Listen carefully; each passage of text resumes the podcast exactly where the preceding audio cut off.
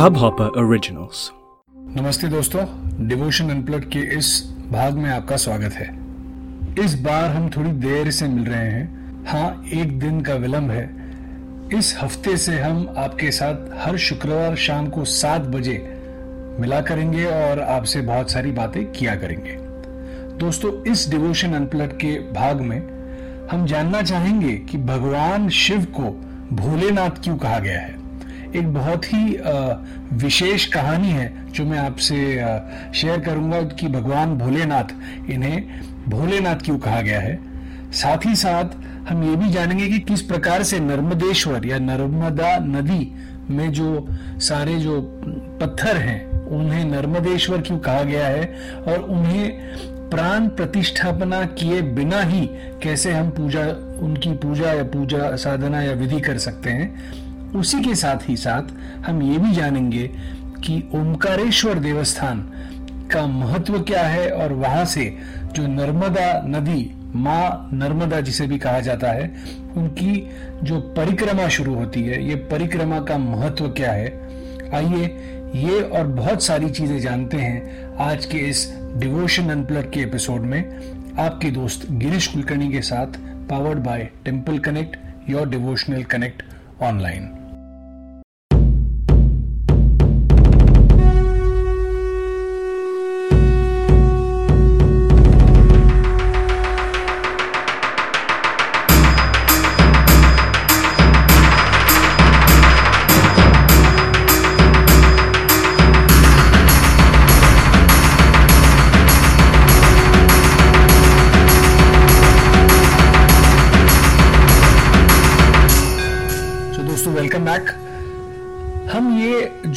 भगवान भोलेनाथ को, भोलेनाथ का जो स्वरूप है, वो प्राप्त है। तो भगवान भोलेनाथ को भोलेनाथ क्यों कहा गया है? आज इसकी एक बहुत ही अद्भुत कहानी मैं आपसे शेयर करूँगा। और ये कहानी बहुत ही अलग अलग दृष्टिकोण से लोगों ने शेयर की है। तो मेरा भी एक फ़र्ज़ बनता है कि आप तक ये पहुंचाई जाए। सो दोस्तों, एक गाँव था जहाँ पे वहाँ पे सब लोग बहुत ही सुखी और समृद्ध थे।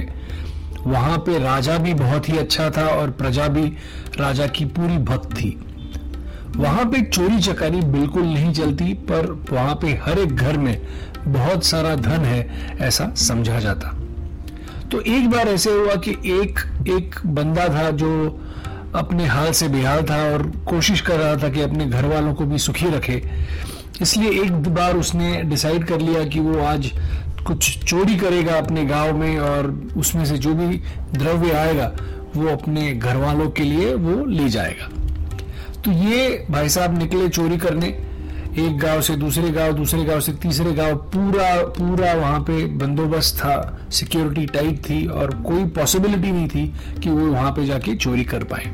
अचानक उन्होंने देखा कि दूर एक एक जगह पे एक मंदिर है और ये मंदिर में ज़्यादा सिक्योरिटी है नहीं है मंदिर में तो वहाँ पे किस प्रकार से चोरी की जा सकती है और वो चोरी करके किस प्रकार से अपने घर वालों का और अपना खुद का पेट संभाला जा सके। तो ये भाई साहब चले गए वो मंदिर में। तो वो मंदिर में ज़्यादा रेलचेल नहीं थी, शांति थी पूरी। रात के दस बज चुके थे तो कोई वहाँ पे आने जाने वाला नहीं था। तो उन्होंने देखा कि ये मंदिर में आज मैं कुछ जो उनका जो पैसे का दान पात्र होता है, उसमें से कुछ निकाल लूँगा और वो पैसा अपने घर वालों के लिए ले जाऊँगा। पर इन्होंने पाया वहाँ पे तो दान पात्र ही नहीं है। वहाँ पे तो ये मंदिर था भगवान शिव का।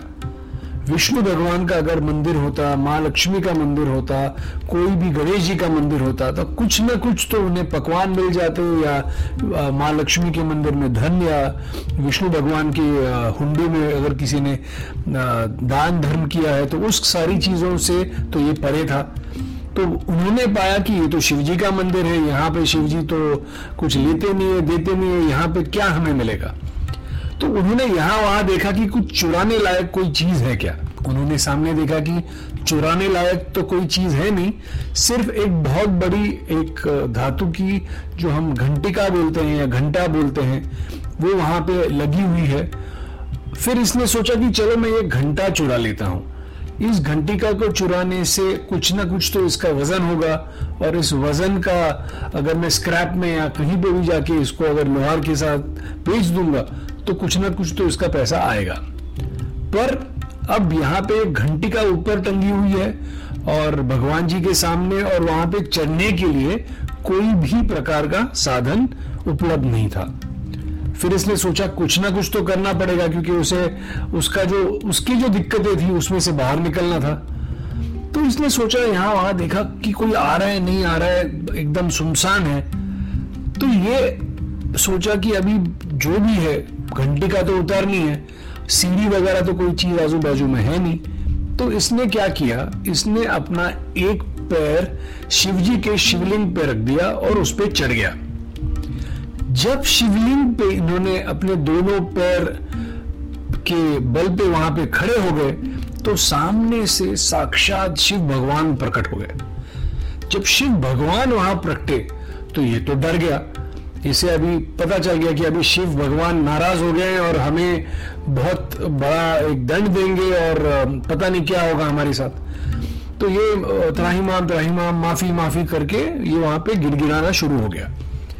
जब इसने गिड़गिड़ाना शुरू किया तो भगवान शिव ने उन्हें पूछा कि, बेटा मांग तुझे क्या चाहिए? मैं तुझ पे बहुत प्रसन्न हूँ। तो ये बंदा कंफ्यूज हो गया। इसने बोला कि मैंने तो यहाँ पे एक बहुत बड़ा घोर गलत काम किया है और जिसके चलते मैं शिव जी के शिवलिंग पे खड़ा होके घंटिका निकालने की कोशिश कर रहा था और यहाँ पे प्रभु प्रकट होकर मुझे बोल रहे हैं, बेटा, मांग क्या मांगना चाहते हो? तो ये कंफ्यूज होने में इन्होंने शिव जी को एक सवाल पूछा कि, प्रभु जी, आप प्रकट हुए हैं, मैं आपके चरणों में प्रणाम करता हूँ और एक सवाल पूछना चाहता हूँ कि आप कैसे प्रकट हुए अचानक से? तो शिव जी बोले कि बेटा मैंने इस मंदिर में हज़ारों वर्ष में यहाँ पे स्थापित हूँ। बहुत सारे भक्तजन आते हैं, पंचामृत अर्पण करते हैं, दूध, दही, तेल, गुड़, शक्कर, घी, ये जो अपना गन्ने का जूस होता है अलग अलग प्रकार के जो जो जो अलग अलग प्रकार के जो जो चढ़ावे हैं, वो वो उस पर चढ़ाए जाते हैं।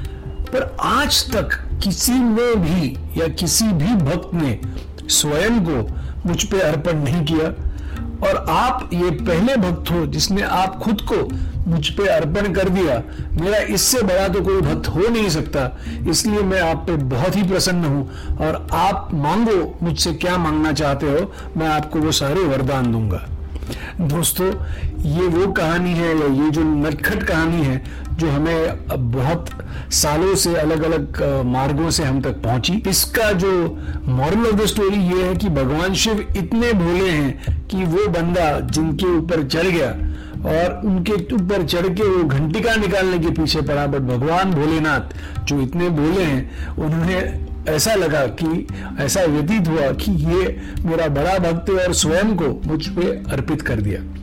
दोस्तों, भगवान भोलेनाथ, इसलिए भगवान भोलेनाथ कहे जाते हैं, ऐसा समझा है। ये और इसी के साथ ही साथ बहुत सारे इस प्रकार की कहानियाँ हैं, जिसे भगवान भोलेनाथ को भगवान भोलेनाथ का स्वरूप कैसे प्राप्त हुआ, इसका वर्णन किया गया है। दोस्तों, इसी के आगे हम बात करते हैं उस नर्मदेश्वर की, जो अपने नेक्स्ट सेक्शन में एक टेंपल ट्रॉटिंग रेफरेंस भी होगा, एक बहुत ही अलग रिचुअल या एक बहुत ही अलग विषय का एक एक बहुत इंपॉर्टेंट परिक्रमा है, जिसे नर्मदा परिक्रमा कहा जाता है। इसके बारे में भी उसका एक विशेष होगा।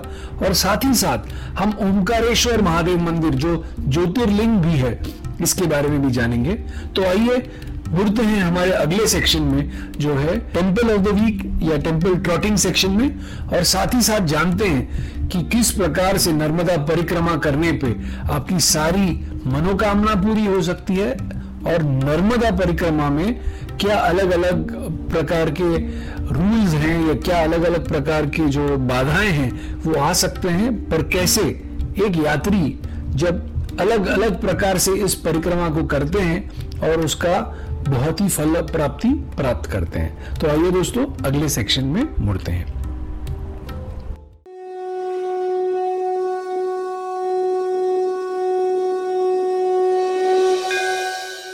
तो दोस्तों, नर्मदा नदी का जो उगम है, ये अमरकंठक स्थान से हुआ है।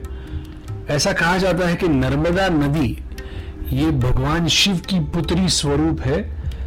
जब भगवान शिव एक बहुत ही बड़ी तपस्या कर रहे थे तो भगवान शिव के पसीने में से जो प्रकट हुई, वो ये नर्मदा है। नर्मदा नदी का स्वरूप भगवान शिव के आशीर्वाद से प्रख्यात हुआ है। नर्मदा नदी और नर्मदेश्वर के बारे में हमने बहुत ही अलग अलग माध्यम से सुना होगा। तो जब नर्मदा नदी प्रकट हुई तो उन्होंने भगवान शिव की दस हज़ार सालों तक प्रार्थना की, पूजन किया और उन्होंने आशीर्वाद प्राप्त किया। तो नर्मदा सबसे बड़ी और पाप नाशिनी नदी के नाम से जानी जाएगी। उन्होंने ये भी आशीर्वाद प्राप्त किया कि नर्मदा नदी में जो भी पत्थर निकलते हैं, जिसे हम नर्मदेश्वर कहते हैं, उसमें शिव जी का स्वरूप होगा और शिव जी के स्वरूप को जब आप घर लाके स्थापन करेंगे तो उसकी प्राण प्रतिष्ठापना नहीं करनी पड़ेगी। उसे स्थापन करके शिव स्वरूप आपके घर में स्थापित हो जाएगा। और साथ ही साथ ये भी कहा गया है कि जब प्रलय आएगा, जब इस जग का नाश होगा, तब नर्मदा नदी उसमें नाश नहीं होगी और वो फिर भी स्थित रहेगी प्रलय के बाद भी। ये आशीर्वाद शिव जी ने नर्मदा नदी को दिया। माँ नर्मदा या नर्मदा परिक्रमा, ये बहुत ही इंपॉर्टेंट परिक्रमा या बहुत ही महत्वपूर्ण परिक्रमा कही गई है। नर्मदा परिक्रमा शुरू होती है ओमकारेश्वर जो मध्य प्रदेश स्थित है, जो एक ज्योतिर्लिंग है। ओमकारेश्वर से नर्मदा परिक्रमा शुरू होती है। सो नर्मदा नदी के बारे में दो तीन और इंपॉर्टेंट चीज़ें हैं जो मैं आपसे शेयर करना चाहता हूँ। एक तो जब नर्मदा नदी अवतार में, नर्मदा के साथ एक बहुत ही दुखद प्रेम भंग हुआ तो उन्होंने अपना मन बना लिया और वो दूसरी तरफ़ चली गई। जैसा कि आप जानते हैं कि बहुत सारी जो नदियाँ हैं, वो सामने प्रकट होके वेस्ट से ईस्ट में बे ऑफ़ बंगाल में विलीन होती हैं। ये एक ही नदी है दोस्तों, जो अरब सागर में या अरेबियन सी में विलीन होती है, क्योंकि वो नाराज़ होकर दूसरे डायरेक्शन में मुड़ गई थी। दूसरी बात नर्मदा या नर्मदा परिक्रमा के बारे में यह है कि इसे जो भी करता है, वो बहुत ही, एक तो कठिन परिक्रमा है बट इसे जो भी करता है, वो सुख समृद्धि और मोक्ष का पात्र होता है।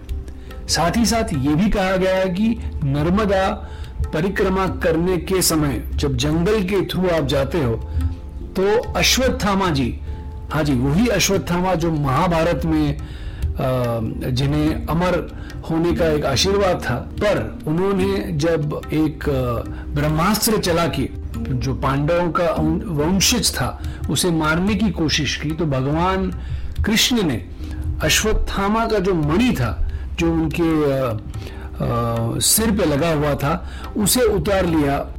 तो भगवान कृष्ण के कहने पे अश्वत्थामा दर दर भटकेंगे, तेल, दवाई या माखन प्राप्त करने के लिए और उसे अपने जख्म पे लगाने के लिए वो घूमते रहेंगे। ऐसा उन्हें एक शाप भगवान कृष्ण ने दिया था।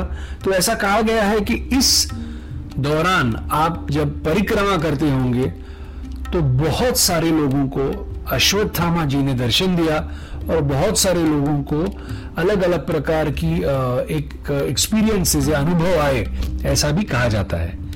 नर्मदा परिक्रमा एक बहुत बड़ा विषय है, जिसके ऊपर पाँच से छह एपिसोड बात करें, फिर भी कम पड़े।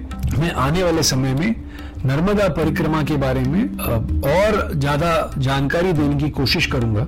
इसके बारे में ऑनलाइन भी बहुत सारी चीज़ें आपको मिल सकती हैं बट नर्मदा परिक्रमा एक बहुत ही अद्भुत अनुभव है, ऐसा बहुत सारे लोगों ने हमारे साथ शेयर किया है। नर्मदा तट पे ओमकारेश्वर नाम का मंदिर स्थित है।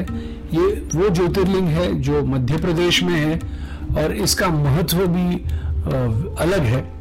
ओमकारेश्वर के बाजू में ही अमरेश्वर ज्योतिर्लिंग और अमलेश्वर ज्योतिर्लिंग ये भी एक, स्थित है। ऐसा कहा गया है कि ये दोनों ज्योतिर्लिंग स्वरूप है। एक ज्योतिर्लिंग दो जगहों में दो अवतार हैं इनके और वहाँ पे दोनों ज्योतिर्लिंगों पे दर्शन लेना बहुत ही अद्भुत कहा गया है। साथ ही साथ ओमकारेश्वर जो आइलैंड है वहाँ पे वहाँ पे एक प्रदक्षिणा होती है जो 16-17 किलोमीटर की है, वो भी करना बहुत ही अद्भुत समझा गया है। यहाँ पे नर्मदा आरती और साथ ही साथ नर्मदा पूजन ये बहुत बड़े पैमाने में किया जाता है। ये स्थल, नाभि स्थल है, नदी का, ऐसा समझा गया है, जहाँ से नर्मदा यात्रा शुरू होती है आरती और पूजन के बाद में, और और जो भी श्रद्धालु है या यात्री है ये पूरा नर्मदा परिक्रमा करके वापस यहीं पे आके अपनी परिक्रमा पूर्ण करता है। नर्मदा परिक्रमा जो मध्य प्रदेश से निकलती हुई महाराष्ट्र के ओर चल के गुजरात में जाके कच्छ में कच्छ के आगे बरूच में बरूच में आके वो वो, वो जो स्थान है वहाँ पे अरब सागर में मिलती है। तो दोस्तों नर्मदेश्वर, जो नर्मदा में जो हर एक पत्थर है, जो आप आपके घर पे नर्मदेश्वर करके ला के स्थापन करते हो, उसका बहुत ही विराट एक एक स्वरूप है और साथ ही साथ बहुत सारे लोग नर्मदेश्वर की पूजन करके शिव आराधना करते हैं और उनकी भक्ति पाते हैं। तो दोस्तों, ओंकारेश्वर महादेव मंदिर आप डेफिनेटली जाएँ, ये ज्योतिर्लिंग स्वरूप है। अगर आपके यहाँ पे विधिवित पॉसिबल है तो आप नर्मदेश्वर वहाँ से लाके अपने घर में, पूजा घर में स्थापित करें, पूजन करें। नर्मदा यात्रा एक बहुत ही बड़ी यात्रा है और ये यात्रा पूरा करना एक बड़ा अनुभव है। इस यात्रा की कोई इंपॉर्टेंट रूल्स है, जैसे कि आप जब यात्रा करें तो नदी आपके राइट हैंड साइड पे ही होनी चाहिए। आप बेयर फुट चलें आप खाना केवल दो दिन का अपने साथ ले जा सकते हैं। आपके साथ ज़्यादा पैसे नहीं होने चाहिए। जहाँ मिले वहाँ पे आप रह जाएँ, जो आश्रम है या जो धर्मशाला है, वहाँ पे आप शाम के समय रुक जाएँ, वहाँ पे जो भी सीधा मिले, जो भी मदद मिले, उसके सहभाग से अपनी यात्रा पूरी करें। ये पैदल यात्रा कुछ 1312 किलोमीटर लंबी यात्रा है। साथ ही साथ अगर आपको पैदल चलना पॉसिबल नहीं है तो इस यात्रा को आप गाड़ी, जीप या ट्रैवल कंपनीज़ के माध्यम से भी पूरा कर सकते हैं और ये कुछ 15 से 18 दिनों में पूरी की जा सकती है। पैदल जब आप करोगे तो उसे कम से कम साढ़े तीन से चार महीने लगते हैं और अलग अलग प्रकार के अनुभव आपको प्राप्त होते हैं। ऐसा भी कहा गया है कि इस यात्रा को करने समय आप बहुत ही अलग अलग प्रकार के साधु पुरुष, संत, देव या अश्वत्थामा जी जैसे अमर शख्स हैं जो यहाँ पे आपको मिलेंगे, जो किसी भी प्रकार से आपको दर्शन देंगे। ऐसा भी कहा है कि कभी कभी माँ नर्मदा स्वयं प्रकट होके आपको आपके खाने के लिए या आपके आराम के लिए या आपके अच्छे यात्रा पूर्ण होने के लिए आपको सहभाग करती है, मदद करती है और माँ नर्मदा हर प्रकार से अपने भक्तों को, अपने बच्चों को आशीर्वाद देती है और उसकी फल प्राप्ति बहुत ही श्रेष्ठ समझी गई है। दोस्तों, इस प्रकार से ओंकारेश्वर और नर्मदा परिक्रमा का एक विषय मैंने आज आपसे शेयर किया। हर एक जन अपनी अपनी परिस्थिति से या हम जैसे बोलते हैं कि यथाशक्ति से ये पूजन अर्चना करें। ओमकारेश्वर महादेव मंदिर डेफिनेटली विज़िट करें और यहाँ पे दो मंदिरें हैं। दोनों मंदिरों में आपको विज़िट करना है और साथ ही साथ ये जो पूजन है, जो नर्मदा पूजन कहा गया है, वो आप उसमें भाग ले और माँ नर्मदा को आपका जो भी प्रार्थना है, आपकी प्रार्थना उनके चरणों में अर्पित करें। इसी के साथ ही साथ दोस्तों, आज के इस भाग का हम समापन करते हैं। मुझे विश्वास है कि ये जो सारे इंफॉर्मेशन है, ये आप सुन रहे हैं और आपके करीबी लोगों तक शेयर भी कर रहे हैं। भगवान भोलेनाथ की कृपा आप सब पे बनी रहे। आप में से कई लोग नर्मदा परिक्रमा करने की इच्छा एटलीस्ट करें। नर्मदा परिक्रमा के बारे में और एक बात है जो मैं आपको संक्षेप में शेयर करता हूँ कि ऐसा कहा गया है कि यमुना माता का अगर दर्शन लोगे तो सात दिन लगेंगे आपको पावन होने में। अगर आप सरस्वती नदी माता का दर्शन लेंगे तो आपको तीन दिन लगेंगे पावन होने में। गंगा माता का दर्शन आप लेते हैं, उसी दिन आपको आपका आशीर्वाद प्राप्त होता है गंगा माता से। और माँ नर्मदा का जब आप केवल आप उनका दर्शन लेते हैं तो आप सारे तकलीफों में से आपको नर्मदा माता हरती है। नर्मदे हर नर्मदे हर नर्मदे हर। ये जाप वहाँ पे सारे लोग जो नर्मदा यात्रा करते हैं, वहाँ पे ये जाप आपको सुनाई देगा। ये आज का एपिसोड में ही समाप्त करता हूँ। इस विश्वास से कि आप ये साधना, ये पूजन और ये अनुष्ठान का एपिसोड सुनते रहें। डिवोशन अनप्लग के माध्यम से मैं आपका दोस्त गिरीश कुलकर्णी आप सबको प्रणाम करता हूँ और अगले शुक्रवार सात बजे हम डेफिनेटली मिलेंगे और और भी चीज़ें जानेंगे इस डिवोशन अनप्लग के माध्यम से। ओम नमः शिवाय, ओम नमः शिवाय, ओम नमः शिवाय। इस हब हॉपर ओरिजिनल को सुनने के लिए आपका शुक्रिया। अगर आप भी अपना पॉडकास्ट लॉन्च करना चाहते हैं तो हब हॉपर स्टूडियो वेबसाइट पे रजिस्टर करें और एक मिनट के अंदर अंदर अपना खुद का पॉडकास्ट लॉन्च करें। यही नहीं स्टूडियो देता है आपको पूरी आज़ादी कहीं भी, कभी भी अपना पॉडकास्ट लॉन्च करने की सिर्फ़ तीन आसान स्टेप्स में। तो साथ में अपना पॉडकास्ट शुरू करने के लिए तैयार? Just hop on hub hopper simply content